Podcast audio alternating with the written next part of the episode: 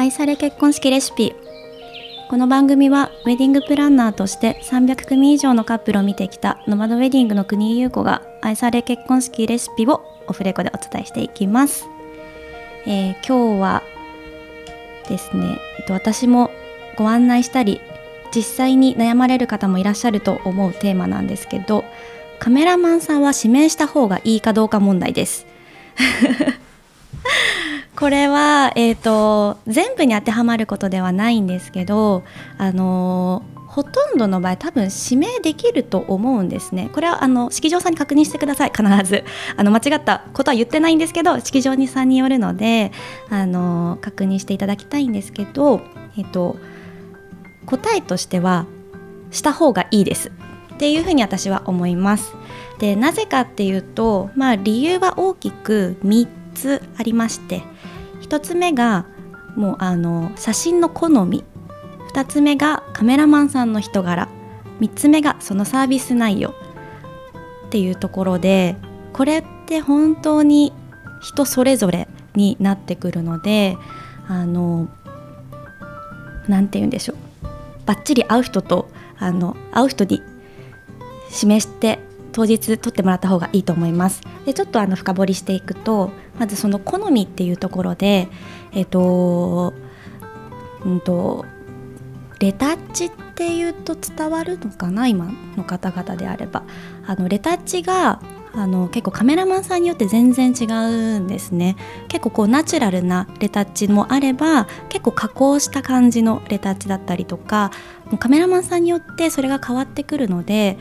いろんな方の写真を見て2人の好みっていうのをちょっと1回絞った方がいいと思います。そのレタッチっていうのとあともう一つが写真の撮り方もうこれもカメラマンさんの個性が出ます。で自然な形で撮られる方っていうのは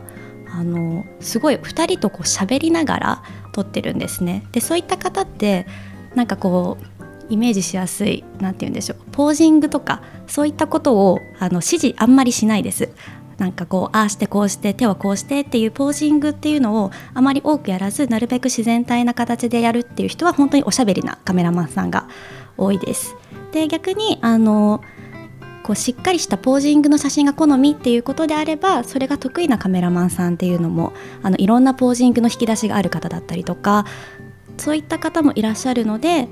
まずはその写真のそのレタッチっていうところとあとどういう写真を残したいかっていうのが、えーと、それによってカメラマンさんがさこう左右されますので2人でちょっといろんな人のインスタグラムなりあのピンタレストなり見て、えーと、お二人の好みっていうのを探してもらえればなと思います。でもう一つ人柄っていうとこなんですけど、まあ、のこのカメラマンさんに限らず結婚式って結局人が作っているというかヘアメイクさんなりフラワーアーティスト、まあ、もちろんプランナーもそうですしやっぱり対人と作っていくものなのであのぜひ2人がこうこの人にお願いしたいっていうカメラマンさんを見つけてあの指名してもらった方が当日楽しいと思います。でやっぱり事前に2人がこう指名してえーと、選んだ方っていうのはなんかこう自然と愛着が湧くじゃないですけど当日がすごくこう楽しみになりますしなんか自然と心が開けるんですね。でほとんどの方はプロのカメラマンさんに撮られたことがない方の方が多いと思うのでなんか少しでもリラックスができるように事前にどのカメラマンが当日来てもらえるかっていうのは把握してた方がいいものだと思います。なので、えっと、そうですねでそうそうですね。あの人柄っていうとこは大事にしてほしいなっていうふうに思います。であもう一つその人柄を大事にしてほしい理由っていうのが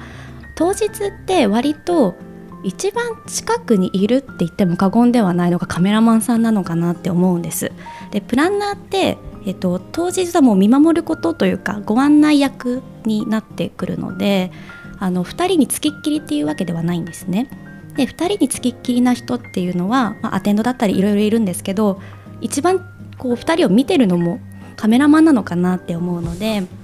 そういった意味でも、あのー、やっぱり心を開けるカメラマンさんに近くにいてもらった方があの楽しいかなというふうに思います。でもう一つそのサービス内容ですね。でこのサービス内容ってちょっと難しいんですけどあの式場さんとかせんあのホテルだったりとかっていうのはカメラマンさんを指名してもどのカメラマンも基本的には同じサービス内容になっています。で、えっと、例えば持ち込みが OK っていう会場さん許してくれる会場さんがいれば、えっと、カメラマンさんのそのサービス内容っていうのはもうあの選び放題じゃないですけどあの見放題になってくるのでそういった中で2人がこうあこのサービスいいなじゃないですけどあのそういうのを見つけてもらえるといいかなというふうに思います。でこのサービス内容っていうのって本当カメラマンさんによって変わってくるんですけど例えば、えっと、朝朝というかどこからどこまで撮ってもらうか例えば朝のお支度からなのかそれとも、えっと、お二人のお支度が終わった後出来上がった後から撮るのかとかそういったところでカメラマンさんによっても違います。あとは何カットもらえるかですね。で平均っていうふうに言われちゃうとちょっと難しいんですけど例えば同じ金額でもあの300カットの人もいれば700カットの人もいたりだとか本当にこれはカメラマンさんによります。でえっと、じゃあ多ければいいかっていうとまたそれもちょっと難しくってあのまああんまり正直いないんですけど中には同じような写真をあのたくさん納品して700カットとかなんか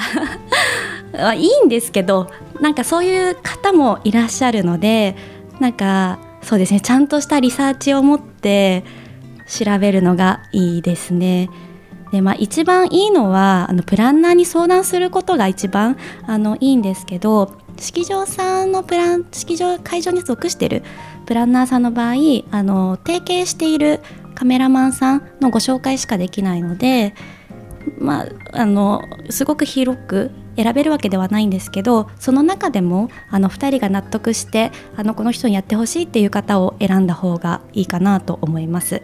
で逆に持ち込み OK っていうことであればもうぜひインスタグラムをもういっぱい調べてほしいです。で調べるの大変だと思うんですけどあのやっぱりインスタグラムを見ると割とこうフリーだったりとかあの少人数のチームでやってる方っていうのはあの作品だけじゃなくってその書いてある言葉とか文章にもそのカメラマンの思いっていうのがすごく載っているのでお二人がこうしっくりくる方っていうのは見つけやすいのかなと思います。なのでちょっと大変にはなると思うんですけど情報収集っていうのはすごく大事なので是非インスタグラムからカメラマンさんを探すっていうのも楽しいと思いますしあとはまあ例えば、えーと、式場さんがどうしてもあの持ち込みがダメだっていうことであればあの別の機会前撮りとかそういった時にあのそのカメラマンさん気に入ってるカメラマンさんにお願いするっていうのもすごく素敵なことだと思います。まあ、そういった理由でカメラマンさんを指名した方がいいと私は思いますので。あでごめんなさい。もう一つ。あのちょっと今締めようとしちゃったんですけどもう一つ伝えたいことがありましてあのカメラマンさんをもし指名しなかった場合どうなるんだっていうとこなんですけどそうするとまあお任せになってくるんですけどなんかラランダム配置って言い方よくないんですけど、まあ、その日にこう、まあ、カメラマンさん当てられて当日にご挨拶するっていうような形が多いのかなおそらく。当日いきなり初対面であの撮るみたいな形なので一番最初に距離を縮めるというか